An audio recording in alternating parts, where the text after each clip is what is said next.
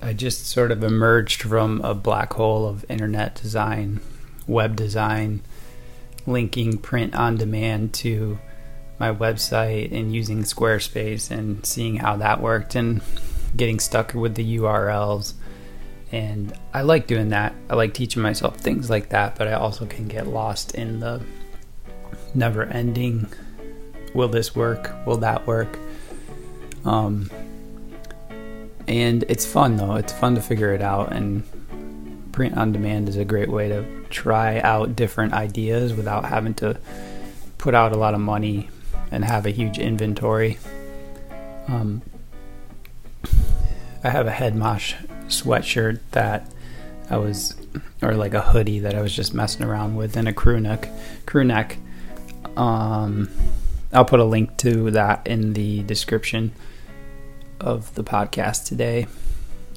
I've also been just looking through Ethereum NFTs and what those are and what ENS domains are. ENS is the Ethereum naming system service, Ethereum naming service, and um, it's just an interesting rabbit hole to go down. Definitely worth looking into for the future as far as how this Web3 decentralized internet will take shape or won't take shape. It'll be interesting to see what that looks like. Again, kind of jumping back into the world of NFTs and selling those and putting those up. There's a website called Foundation that sells NFTs, and I have some stuff up on there.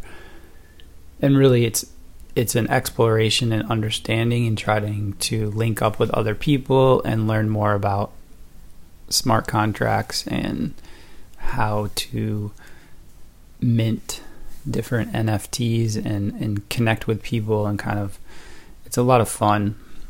Um, it feels like a big video game sometimes. So I've been working on that a little bit.